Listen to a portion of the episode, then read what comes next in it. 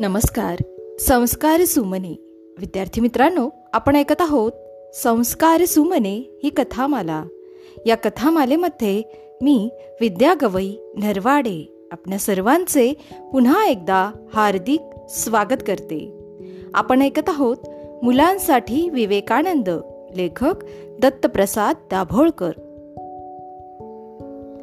नरेंद्र कॉलेजात पंख फुटीचे दिवस. गोष्टीचा भाग पहिला. चला तर मग ऐकूया. शालांत परीक्षेत अभिमानास्पद यश मिळवून अठराशे ऐंशीच्या जानेवारी महिन्यात नरेंद्रने कॉलेजात प्रवेश केला. त्यावेळी त्याने वयाची सतरा वर्ष पूर्ण केली होती. शासनाने चालवलेल्या आणि कोलकात्यामधल्या सर्वात नामवंत अशा प्रेसिडेन्सी कॉलेजमध्ये त्याने प्रवेश घेतला होता. खरं तर त्याने कॉलेजात प्रवेश घ्यावा म्हणून विनंती करायला कॉलेजचे प्राचार्यच त्याच्या घरी आले होते. नव्या नवलाईचं कॉलेजचं पहिलं वर्ष पुढे सरकत होतं. पहिलं वर्ष संपता संपता नरेंद्रला मलेरिया झाला.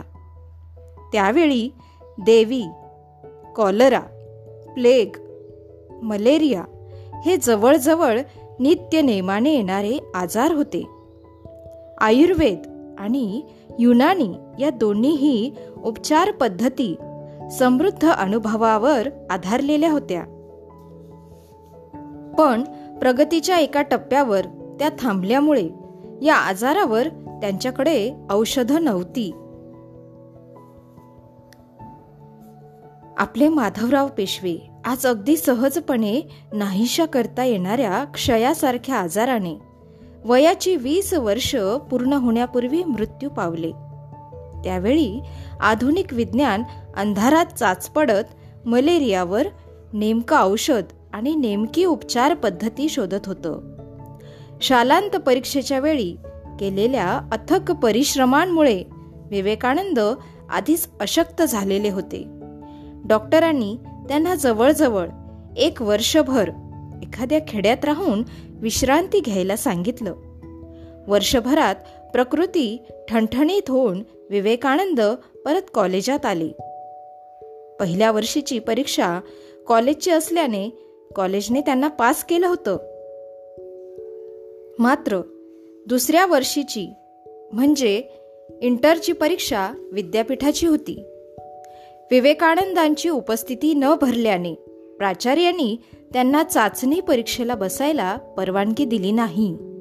चाचणी परीक्षा उत्तीर्ण झाल्यावरच पुढच्या विद्यापीठाच्या इंटरच्या परीक्षेला बसायला मिळणार होतं. उपस्थितीचं विसरा. मला चाचणी परीक्षेला बसायला द्या. चांगल्या गुणांनी उत्तीर्ण झालो तर अंतिम परीक्षेला पाठवा म्हणून विवेकानंद सांगत होते. तसं पाहिलं तर प्राचार्य आणि नरेंद्र दोघंही आपापल्या ठिकाणी बरोबर होते. पण अशा वेळी तात्विक चर्चा करत कारण नसताना वेळ फुकट घालवायचा नसतो हे नरेंद्रला माहीत होतं. याला आपण व्यवहार ज्ञान म्हणतो. ते सर्वप्रथम बरोबर असावं लागतं. गुजराती भाषेतली गण्यो पण भन्यो नथी ही म्हण तुम्हाला माहीत हवी. अतिशहाणा त्याचा बैल रिकामा. हे मनात पक्क कोरलेलं हवं. नरेंद्रनं नेमकं तेच केलं.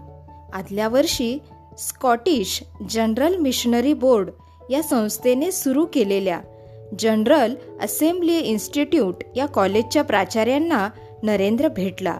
एवढा हुशार विद्यार्थी आपल्या कॉलेजात येणार म्हणून चाचणी परीक्षा न घेताच या कॉलेजने नरेंद्रला परीक्षेला बसू दिलं. नरेंद्र अर्थातच सहजपणे उत्तीर्ण झाला. त्या कॉलेजचं नाव काही दिवसांनी बदलून स्कॉटिश चर्च कॉलेज असं झालं. त्या कॉलेजात कधी गेलात तर या कॉलेजचे विद्यार्थी असलेल्या प्रमुख माजी विद्यार्थ्यांच्या नावाचा फलक स्वागत कक्षात आहे. आणि पहिलं नाव आहे विवेकानंद.